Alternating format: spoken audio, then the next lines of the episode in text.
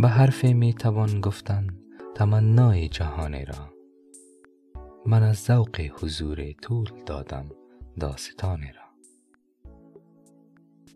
علامه اقبال می فرماید حرف های عاشق و معشوق وقتی که در حضور هم هستند بهانه برای لذت حضور است.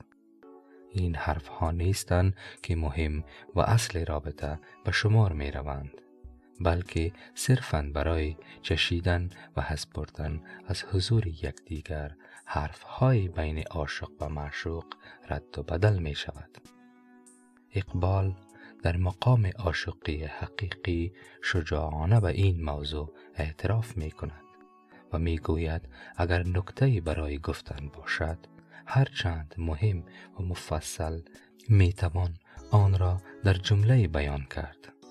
اما من از ذوق حضور در محضر معشوق چنان مست بودم که آن نکته ساده را طولانی تر بیان کردم و داستانها از آن ساختم.